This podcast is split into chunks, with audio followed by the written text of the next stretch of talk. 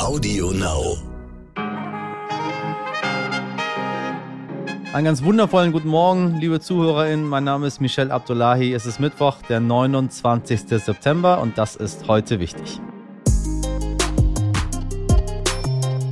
ErstwählerInnen lieben die Grünen und die FDP. Das äh, haben wir jetzt bei der Bundestagswahl am Sonntag gesehen, bei der die FDP bei dieser jungen Wählerschaft ordentlich, wirklich ordentlich abgesahnt hat. Deshalb sprechen wir mit einem jungen FDP-Politiker, der aktuell bei seinem Cousin in Berlin auf dem Sofa schläft, weil er sich nicht zu so sehr darauf einstellen wollte, dass er auch tatsächlich in den Bundestag gewählt wird. Außerdem hören wir gleich, wie ein Künstlerinnenkollektiv die AfD auf die Schippe genommen hat und 5 Millionen Wahlkampfflyer vernichtet hat, anstatt sie zu verteilen.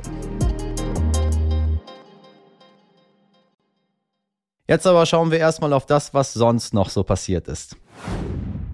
Geeinigt hat sich die Unionsfraktion im Bundestag auf einen Vorsitzenden. Ralf Brinkhaus ist für sechs Monate gewählt worden. Brinkhaus stützt die Kanzlerambition von Armin Laschet. Und eben habe ich gelesen, dass Herr Söder die irgendwie, weiß ich nicht, nicht mehr so ganz stützt. So ganz klar wurde das nicht, aber irgendwie war plötzlich im Spiel, dass äh, falls, falls die Ampel scheitert, ähm, dann mal das Ganze mit Jamaika probiert wird und dann vielleicht mit Herrn Söder als Kanzler. Meine Damen und Herren, es bleibt aufregend. Wir halten Sie auf dem Laufenden. Freigesprochen wurden vier zum Teil ehemalige Personalmanager von Volkswagen. Ihnen war vorgeworfen worden, jahrelang zu hohe Gehälter für Betriebsräte durchgewinkt zu haben. Ausgeschlossen haben die Taliban jetzt weibliche Studierende und Angestellte der Universität Kabul. Ausgerechnet über Twitter hat das der angebliche Universitätskanzler Mohammad Ashraf Khairat verkündet und begründet es mit den schlichten Worten Islam first, Islam zuerst. Da sehen wir dann das wahre Gesicht der Taliban. Hörte sich vor einigen Wochen noch alles ein bisschen anders an. Vergeben wird heute Morgen der sogenannte Alternative Nobelpreis. Oft geht er an MenschenrechtlerInnen oder UmweltschützerInnen. Die GewinnerInnen dieses Jahr kenne ich natürlich so wenig wie Sie, aber ich kann Sie noch einmal an eine der PreisträgerInnen 2019 erinnern. Das war die Klimaaktivistin Greta Thunberg. Wählen wird die japanische Regierungspartei heute einen neuen Ministerpräsidenten. Der bisherige Regierungschef hatte kürzlich seinen Rücktritt angekündigt. Ihm soll nun der frühere Außenminister Taro Kono nachfolgen. Der hat übrigens einen echt lustigen Twitter-Account, wo er auch mal Fotos einer Testfahrt in einem Toyota postet oder das Foto einer Durian-Frucht. Kennen Sie vielleicht diese Frucht, die köstlich schmeckt, aber ekelhaft riecht und deshalb auch Stinkfrucht heißt soll seine Lieblingsspeise sein. Was Sie nicht so alles bei uns erfahren, meine Damen und Herren. Und dann gab es gestern noch die Geschichte von den verschwundenen Werbezetteln der AfD. Fünf Millionen AfD-Flyer sollen vor der Wahl nicht verteilt worden sein. Das hat die Partei schon am Freitag angedeutet. Und jetzt hat sich die Sache geklärt. Dahinter steckt das Zentrum für politische Schönheit. Das Künstlerinnenkollektiv hat extra einen Flyer-Service Hahn gegründet. Der wurde von mehreren AfD-Kreisverbänden beauftragt, Broschüren zu verteilen. Die vermeintliche Firma hat diese aber nicht verteilt, sondern entsorgt. 72 Tonnen AfD-Müll schreiben die KünstlerInnen auf ihrer Homepage. Wir haben mit dem Mann gesprochen, der das Zentrum für politische Schönheit gegründet und die Aktion mit angezettelt hat, Philipp Ruch. Uns hat er in einer Sprachnachricht erzählt, wie genau er mit seinen Leuten die AfD hinters Licht geführt hat. Ja, also wir machen seit Jahren Hyperrealismus, nennen wir diese Methode. Das heißt, bei uns gibt es eigentlich gestochen scharfe Wirklichkeit, zumeist detaillierter als die Wirklichkeit selbst. Das einzige Problem dann daran ist, dass es eben nicht die Wirklichkeit ist, sondern die Fiktion. Und das haben wir der AfD geliefert. Also wir haben ihr Angebote gemacht, ähm, die sie nicht ablehnen konnte. In Summe haben dann 85 Orts-, Kreis- und Landtagsverbände äh, diese Angebote angenommen zur Flyerverteilung. Also dazu, dass das Zentrum für politische Schönheit eigentlich den Wahlkampf der AfD macht und sie haben sich sozusagen in einer freien Marktwirtschaft für die Kunst entschieden und nicht für die Wirtschaft. Und darauf sind wir eigentlich am meisten stolz, dass diese Partei, der nachgesagt wird, dass sie so kultur- und kunstfeindlich agieren würde, in diesem Falle so kunstaffin war, fast sämtliche Aufträge zur Flyerverteilung an den Flyer Service Hahn äh, zu erteilen und abzugeben. Und so ging das auch weiter. Also wir waren dann der neue heiße Scheiß in der Partei. Die haben uns überall herum empfohlen. Also der eine Verband hat dann dem anderen in Bayern Bescheid gegeben und gesagt, da ist eine Firma, die ist wirklich großartig. Wir haben ihnen natürlich auch gesagt, wie toll wir sie finden. Schon also von der Geschäftsführung her, äh, dass also bei uns wirklich alle sie ganz, ganz toll finden. Und da waren sie, waren sie natürlich hin und weg und haben uns eben einen Auftrag nach dem anderen erteilt. Und es hörte eigentlich dann halt auch nicht auf, sondern es wurden immer, immer mehr.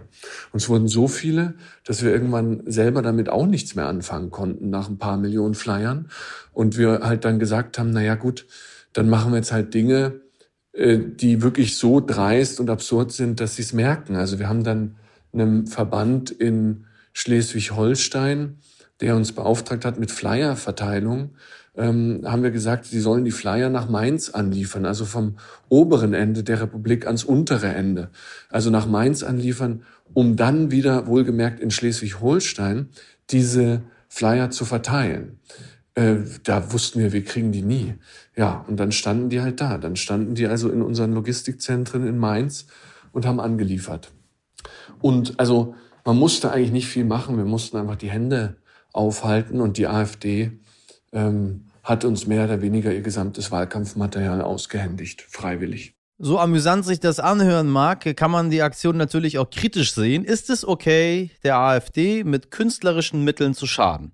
Denn auch wenn man inhaltlich, sage ich mal, nicht mit dir übereinstimmt, die Partei ist ja letztendlich doch demokratisch gewählt.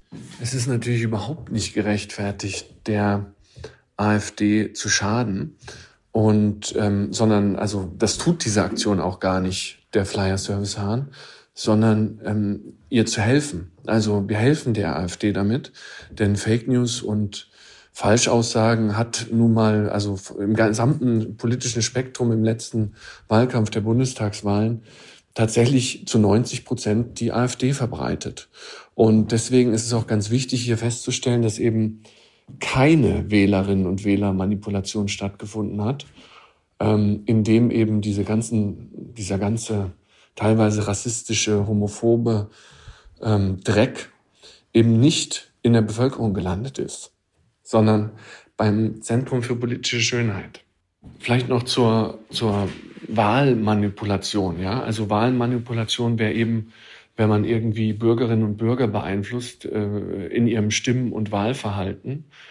Und genau das ist hier eben nicht passiert. Also die Flyer der AfD sind eben nicht gelandet bei den Wählerinnen und Wählern, die dann in ihrem Wahlverhalten hätten beeinflusst werden können. Die Aktion wird übrigens ein juristisches Nachspiel haben, so viel ist schon sicher. Die AfD hat angekündigt, gegen das Zentrum eine Strafanzeige zu erstellen.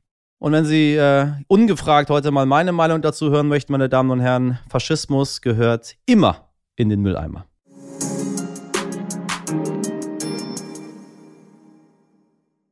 So, liebes Publikum, Deutschland hat bald einen neuen Kanzler, aber wer wird das sein? Das machen Stand jetzt wahrscheinlich die Grünen und die FDP unter sich aus. Die beiden kleineren Parteien werden zum Königsmacher. Heute werden sie erstmals offiziell besprechen, wen oder was sie eigentlich zusammen wollen. Die Aussicht auf eine Ampel finden anscheinend auch die jüngeren WählerInnen in Deutschland gut. Denn wenn man sich so deren Abstimmverhältnis anschaut, hat ein Großteil ebenfalls für diese beiden Parteien gestimmt. Oder wie es eine Twitter-Nutzerin ausdrückte, Erstwähler, nix mehr mit Idealisten. Ja, mich äh, persönlich hat das auch überrascht, ganz ehrlich. Ich habe äh, mir schon vorher dazu Gedanken gemacht und dann dachte ich mir so, krass. Deshalb dachte ich mir, da frage ich doch direkt mal nach. Wir haben Philipp Hartewig in den Podcast eingeladen. Hartewig ist 26 Jahre alt und zieht als einer der jüngsten Abgeordneten für die FDP in den neuen Bundestag ein. Herr Hartewig, ich grüße Sie. Hallo. Herzlichen Glückwunsch. Ja, vielen Dank. Ist es, äh, ist es aufregend? Ja, sehr. Also das ist eine unfassbare Ehre und äh, man läuft auch die ersten Tage schon nur noch mit einem Kribbeln in den, im Bauch erstmal herum. Sind Sie denn vorbereitet gewesen drauf oder fiel das vom Himmel? Da, äh, vorbereitet schon. Also ich habe schon damit äh, gerechnet und auch drauf gehofft, aber wenn es dann soweit ist, ist es doch nochmal was anderes. Äh, wie bereitet man sich denn darauf vor? Wie sind, wie sind Sie denn? Hat man denn, man muss ja plötzlich nach Berlin, ne? Plötzlich genau. ist man äh, von, ich weiß nicht, wo waren Sie, wo haben Sie vorher gewohnt? Ich wohne in Dresden derzeit, wobei mein Wahlkreis in Mittelsachsen ist. Und dann äh, ab nach Berlin plötzlich. Genau. Also die Vorbereitung war so, dass ich äh, da schon gesehen habe, dass ich mir die nächsten Tage äh, frei halte, mal mit ein paar einzelnen Leuten gesprochen habe, was man dann für Aufgaben übernehmen könnte oder was das bedeutet. Aber man äh, will natürlich auch nicht zu viel vorbereiten, weil das ist dann auch ein schlechtes Um, weil erstmal muss man ja auch gewählt werden. Aber wenn wir mal zur Politik kommen, wie ist denn die Stimmung innerhalb der, der FDP? Äh, ziemlich gut, auch gerade bei uns im Landesverband, weil wir so gut wie eigentlich noch nie waren. Also das, die, die, das größte Stimmergebnis, was zumindest die Anzahl der Abgeordneten angeht, seit 1990 und da ist die Stimmung sehr, sehr positiv. Die Frage, die äh, mit Sicherheit kommt, ich glaube, da sind Sie vorbereitet drauf, lautet, Jamaika oder Ampel? Kommt drauf an. das ist die Juristenantwort. Also das, das ist die, Juristenantwort gilt nicht. Kommt natürlich auf die, auf die Inhalte an und ich glaube, das Wichtige ist, dass, äh, dass man sich auch äh, im Vorfeld schon mal äh, auch mit den, mit den Grünen zum Beispiel einig wird, weil ich glaube, die Grünen und FDP sind jetzt gemeinsam die, die Königsmacher und da kommt es darauf an, da ein, äh, schon mal eine gut, gute Einigungen zu finden. Und ansonsten per persönlich kann ich mir derzeit vielleicht ja, in der Tendenz zwar Jamaika eher vorstellen, aber ich kann mir beides grundsätzlich gut vorstellen. Also Sie können sich tatsächlich den Kanzler vorstellen, den keiner eigentlich haben möchte. Ich glaube, nicht mal die Menschen, die CDU gewählt haben, möchten Armin Laschet als Kanzler. Das können Sie sich am meisten verdienen mit dem Wahlverlierer. Ich glaube, die Konstellation waren erstmal ohne, ohne Person. Das ist ja sowieso eine Frage, die die Union unter sich klären muss, wer jetzt äh, welche Funktion da einnimmt. Aber wäre es nicht äh, äh, besser, äh, dahin zu gehen, wo auch die Mehrheit am Ende gesagt hat, äh, auch wenn es eine knappe Mehrheit war, das möchten wir lieber haben und das ist aktuell ja auch laut vielen, vielen Umfragen die Ampel. Ich glaube, das Wichtige ist, dass mit äh, allen gesprochen wird, also sowohl es wird sicher Gespräche sowohl mit der CDU als auch mit der SPD geben und dann äh, wird es auf die Inhalte drauf an, ankommen und das, äh, da bin ich optimistisch, dass auch unsere Fraktionsführung dann einen äh, guten Weg findet und dort, wo am meisten möglich ist, auch an äh, Gestaltung, äh, dass der Weg dann beschritten wird. Aber was sind die denn? Was sind denn die Inhalte? worauf kommt es denn konkret dann, ob es eher zu einer Ampel kommt oder zu Jamaika ist aus Ihrer Sicht? Sie müssen ja auch abstimmen am Ende des Tages. Ja, also ich, ich glaube, was, was ganz wichtige Themen sind, sind das erste Thema ist erstmal Entlastung und äh, Entbürokratisierung auch für, für Unternehmen, für Verbände. Gerade bei, bei mir in meinem Wahlkreis durch Mittelsachsen ist sehr, sehr äh, mittelständisch mit Handwerkern und so weiter geprägt, dass man da einfach einen spürbaren Effekt hat, dass einfach weniger, weniger Aufwand da ist das nächste ist das Thema Klimaschutz. Ich habe, glaube ich, in keiner, äh, kein anderes Thema so oft äh, diskutiert, auch im Wahlkampf, wo es darauf ankommt, auch wirklich äh, Fortschritte zu machen, auch gerade im Bereich Innovation, dass das leichter möglich ist, dass Gründungen leichter möglich sind, dass es äh, auch da die Möglichkeit gibt, zum Beispiel über einfacher auch Budget zu bekommen für einzelne Investitionen, dass es auch einfacher ist, Investitionen zu machen, auch Abschreibungsregelungen, ähnliche Sachen, dass da einfach der Schwerpunkt zum Beispiel beim Bereich Klimaschutz, der extrem wichtig ist, wirklich auf dem Bereich Innovation liegt. Und dass es halt auch im Bereich Digitalisierung vorangeht, zum Beispiel durch die stärkere Bündelung der Kompetenzen, dass es einfach auch da einen, äh, einen Schwung gibt. Das sind, glaube ich, so drei zentrale Themen, was auch unbedingt dabei sein müsste, ohne die eigentlich eine Koalition nur schwer denkbar ist. Wissen Sie, was mich bei der FDP immer so ein bisschen durcheinander bringt? Wir leben in einem Land, in dem nahezu alles, was wir machen in unserem Leben, reglementiert ist. Äh, es gibt unzählige Verbote in Deutschland. Äh, wir leben damit und wir kennen das auch so. Und dann beim Thema Klimaschutz, anstatt Verbote auszusprechen, setzt man plötzlich auf eine äh, coole neue Zukunftstechnologie und Innovation. Anstatt zu sagen, wir gehen jetzt da auch mit Verboten vor, das kennt der Bürger schon, das machen wir jetzt hier auch. Nee, da sagt man, nee, mal gucken, was noch so kommt, wir wollen Innovation. Das, das ist doch irgendwie so ein bisschen widersprüchlich. Ich glaube nicht, weil beim Thema Klimaschutz ist es noch mehr als bei allen anderen Themen eine weltweite Frage. Und es geht auch, es geht zum einen darum, dass wir halt selbst mit guter, mit, mit gutem Vorbild vorangehen, aber es geht vor allem darum, dass wir auch andere mitreisen. Und ein Verbot, auch wenn wir uns selbst einfach in Askese äh, bewegen, bringt halt die ganze Welt auch nicht voran. Und da müssen wir halt viele nützliche Sachen kombinieren, indem wir zum Beispiel Jobs bei uns schaffen durch die Innovation. Und die gibt's die vielen innovativen Unter Unternehmen auch äh, weil so eine Innovation zum Beispiel um, ein, um CO2 einzusparen, um andere Ressourcen einzusparen, die können wir halt auch exportieren, die nehmen, übernehmen andere Länder auch, Verbote eher weniger. Deswegen ist, glaube ich, der entscheidende Schlüssel auch da der globale Blick, weil wir nun mal eine Welt äh, zusammen sind und deswegen setzen wir da vor allem auf äh, mehr Freiheiten und auch Innovation. Und das Wichtige ist ja, dass das Ziel erreicht wird. Das ist äh, die, der Ausstoß von CO2-Emissionen, den zu verringern und äh, zu, äh, auf Null zu bringen. Und äh, das ist ja das Entscheidende. Deswegen äh, geben wir das Ziel vor und äh, nicht unbedingt äh, den Weg, weil wenn das Ziel immer sicher im, im Blick ist, dann äh, äh ist der Weg am Ende egal, weil das Ziel halt erreicht wird. Ach, das sehe ich sehr anders. Ich habe nicht das Gefühl, dass man immer weiß, äh, wo, wo das Ziel ist, dass man den Weg dorthin auch findet. Man braucht schon ein paar Schilder dafür. Aber über eine Art oder über einen Zertifikatehandel erreicht man jetzt sicher das Ziel noch sicherer als über andere Instrumente wie Steuern oder indem man einzelne Technologien verbietet. Also und ist das Problem ist ja halt auch, wenn man Technologien verbietet, äh, nimmt man halt auch immer wieder oder immer bei jedem Verbot stößt man wieder Leuten vor den Kopf und nimmt auch weniger Leute mit. Und das Schwierige ist, auch gerade wenn ich mir bei mir im Wahlkreis im, im ländlichen Raum anhöre oder Diskussionen verfolge, auch äh, zum Thema Klimaschutz, dass es halt auch, man muss halt viele Leute mitnehmen und muss alle mitnehmen, möglichst. Und mit Verboten nimmt, äh, grenzt man immer noch mehr Leute aus, stößt Leuten noch stärker vor den Kopf, sodass das immer die Gefahr birgt, auch, äh, dass damit wieder Leute nicht mitgenommen werden. Und je mehr Leute dabei sind, äh, desto eher und desto besser erreichen wir auch die Ziele. Meine Meinung ist ja hier auch jetzt nicht das Maß aller Dinge, muss ich noch dazu sagen. Es ist ja so, dass insbesondere bei den jungen Wählern, bei den Erstwählern, äh, die Grünen ganz weit vorne lagen und die FDP ganz weit vorne lag. Teilweise in einigen äh, Umfragen und äh, Berechnungen, die ich gesehen habe, war die FDP sogar äh, auf Platz 1.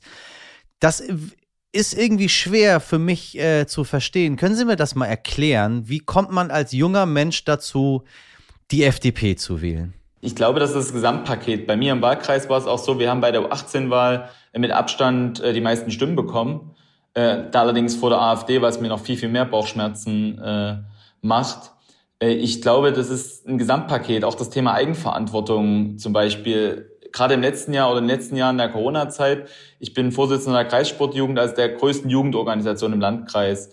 Und viele hätten gern Sport gemacht, hätten äh, gesagt, okay, wir wollen aufeinander Acht äh, geben, aber die Sportstätten waren ein halbes Jahr zu, wo wir halt äh, auch als Einzige ganz klar gesagt haben, äh, wir sehen die ganzen Gefahren, aber wir setzen auf Eigenverantwortung. Und wenn äh, Hygienemaßnahmen eingehalten werden, wenn eben auch mal das entzerrt wird. Und ich wäre auch äh, in der Zeit, wo es geschlossen war, auch mal um drei ins Fitnessstudio gegangen, wenn ich dann nur einen Slot bekommen hätte. Das wären alles Möglichkeiten gewesen äh, waren wir halt die, die auch auf das Thema Eigenverantwortung auch in allen Bereichen setzen, auch Freiheiten bis hin zum Thema äh, Cannabis-Legalisierung, was sinnvoll ist, wo sich die Verbotspolitik nicht äh, bewährt hat, aber auch natürlich, auch, wenn man sich wirtschaftlich entfalten will und dass es auch was Positives ist, äh, sich äh, selbstständig zu machen, eine Idee mal umzusetzen und andere Sachen. Und dieses Gesamtbild Eigenverantwortung und Freiheit ist, glaube ich, ziemlich attraktiv gerade für, für junge Leute. Und gerade auch in den letzten Jahren, wo man halt gesehen hat, ja besonders wie wichtig auch Freiheiten sind, gerade durch die Corona-bedingten, äh, den pandemiebedingten Einschränkungen. Und ich glaube, das hat dazu beigetragen, dass wir besonders, oder hat, ja, hat das nochmal äh, stärker dazu beigetragen, dass wir da besonders bei äh, jungen Menschen auch Anklang gefunden, gefunden haben. Ja, ja, das würde ich gar nicht in Abrede stellen. Haben sie, haben sie alles richtig gemacht. Auch wie gesagt, die Leute, Leute müssen ja nicht meiner Meinung sein, sondern äh, müssen das wählen, was äh, sie für richtig erachten. Äh, was kommt in den nächsten Tagen? Jetzt haben sie jetzt, jetzt gibt's Fahrdienst, jetzt haben sie ein Abgeordnetenbüro, äh, sie haben Angestellte. Das habe ich, hab ich noch nicht. Also das Abgeordnetenbüro kommt erst, äh, glaube ich, Ende des Jahres oder es dauert auf jeden Fall noch, bis es Büro gibt und Fahrdienst habe ich auch noch nicht äh, genutzt. Äh, ich habe jetzt in den nächsten Tagen nochmal Fraktion verschiedene äh, Sachen, auch äh, ein Fraktionsbootcamp, äh, das erstmal auch, äh, dass man vieles kennenlernt, die ganzen Strukturen kennenlernt, äh, viel, in viele Sachen einlesen und äh, dann irgendwann Richtung Arbeitsfähigkeit kommen und natürlich schauen, was passiert äh, und ob wir dann, egal in welcher Konstellation, mitgestalten können. Weil am Ende ist es ja so, man äh, tritt als Partei ja nicht bei einer Wahl an, weil man jetzt einfach äh, ja, ein gutes Ergebnis haben will, sondern man will ja das umsetzen, man will äh, mitgestalten und auch das Land voranbringen. Was muss als allererstes gemacht werden? Als allererstes, ich glaube, wir brauchen eine Rentenreform als erstes, weil das äh, ist im, hat im Wahlkampf kaum stattgefunden. Das Thema Rente und das Thema Altersvorsorge hat halt extrem viele junge Leute, treibt das schon um, weil es halt wenig Möglichkeiten äh, oder weil es halt äh, immer weniger Einz äh, Einzahler gibt, immer mehr, die was bekommen, schon jetzt hohe Zuschüsse. Und die Leute wollen halt auch äh, vor vorsorgen. Und dann brauchst halt auch äh, mal ein klares Signal, dass man das Problem erkannt hat. Und ob das jetzt ein flexibles Renteneintrittsalter, ob es private äh, Altersvorsorgemöglichkeiten noch gibt, ob das eine Art Aktienrente ist, wo man das ein bisschen zumindest äh, auf solidere Füße stellen kann. Und all diese Sachen sind Fragen, die gleich geklärt werden. Deswegen glaube ich, eine, eine Rentenreform äh, ist zwar ein riesengroßes, ein kompliziertes Projekt, aber ich glaube, das wäre mir das Wichtigste zum Beginn, dass man vor allem den ganzen jungen Leuten zeigt, okay, wir haben das Thema ernst genommen, wir haben euch ernst genommen und wir sehen das Problem und deswegen äh, ändern wir jetzt was an Rahmenbedingungen, weil sonst wird es halt in den nächsten Jahren ziemlich schwierig. Mit wem glauben Sie, klappt das besser? Mit der SPD oder mit der CDU?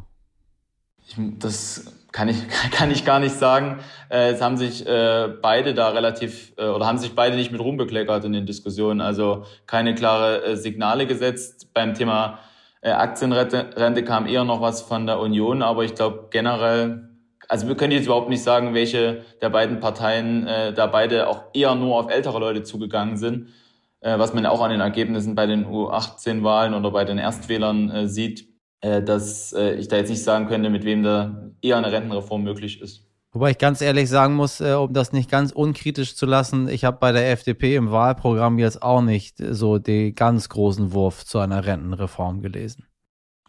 Also ich äh, bin eigentlich, zumindest war es bei mir so, dass ich in den äh, Diskussionen, auch im Wahlprogramm ist ja sowohl äh, das Thema ähm, das Thema Baukastenprinzip drin, dass man auch äh, sehen kann, wann man wie viel am Ende rausbekommt. Wir haben das Thema flexibles Renteneintrittsalter drin, wir haben das Thema Basisrente drin. Wir haben ähm, auch im, äh, im Vergleich wie zum Beispiel äh, Schweden, da ist es natürlich nicht umlagefinanziert, aber wir haben ein Zwei-Säulen-Modell drin, dass der Großteil umlagefinanziert bleibt und dass ein kleiner Teil über die Aktienrente dazukommt. Das heißt, wir haben auch äh, da uns Gedanken gemacht und habe selbst das in der Diskussion eigentlich so wahrgenommen, dass wir das umfassendste Rentenkonzept haben.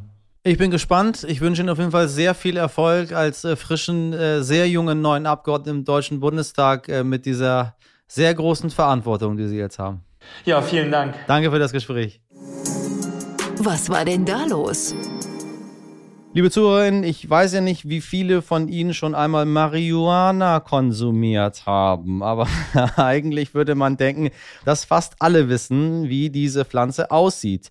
Dünne, leicht gezackte Blätter, die wie bei einer Hand sternförmig nach außen wachsen habe ich auf einem Bild mal gesehen.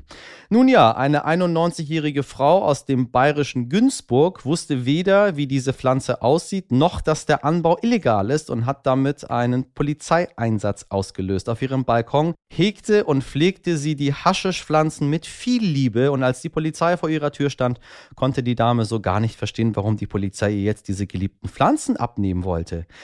Wie die deutsche Presseagentur schreibt, äh, konnten die Beamten der Dame die Pflanze erst nach gutem Zureden und mehrmaliger Erklärung abnehmen.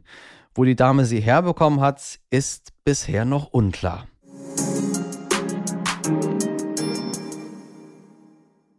So, meine lieben PflanzenliebhaberInnen, wenn Sie Pflegetipps für Pflanzen loswerden wollen oder mir mit meiner Redaktion schreiben möchten, schreiben Sie an heute wichtig stern.de. Besagte Redaktion besteht aus Menschen mit und ohne grünem Daumen. Sabrina Andorfer, Mirjam Bittner, Dimitri Plinski und Martin Schlack. Die Produktion hat heute Nikolas Femerling übernommen. Morgen ab 5 Uhr sind wir wieder für Sie da. Folgen Sie uns, bewerten Sie uns, erzählen Sie Ihren Lieblingsmenschen von uns. Es wirkt, meine Damen und Herren. Herzlich willkommen an all die vielen, vielen neuen Menschen, die unseren Podcast neuerdings hören. Ich wünsche Ihnen einen fröhlichen Mittwoch. Machen Sie was draus. Bis morgen. Ihr Michel Abdullahi.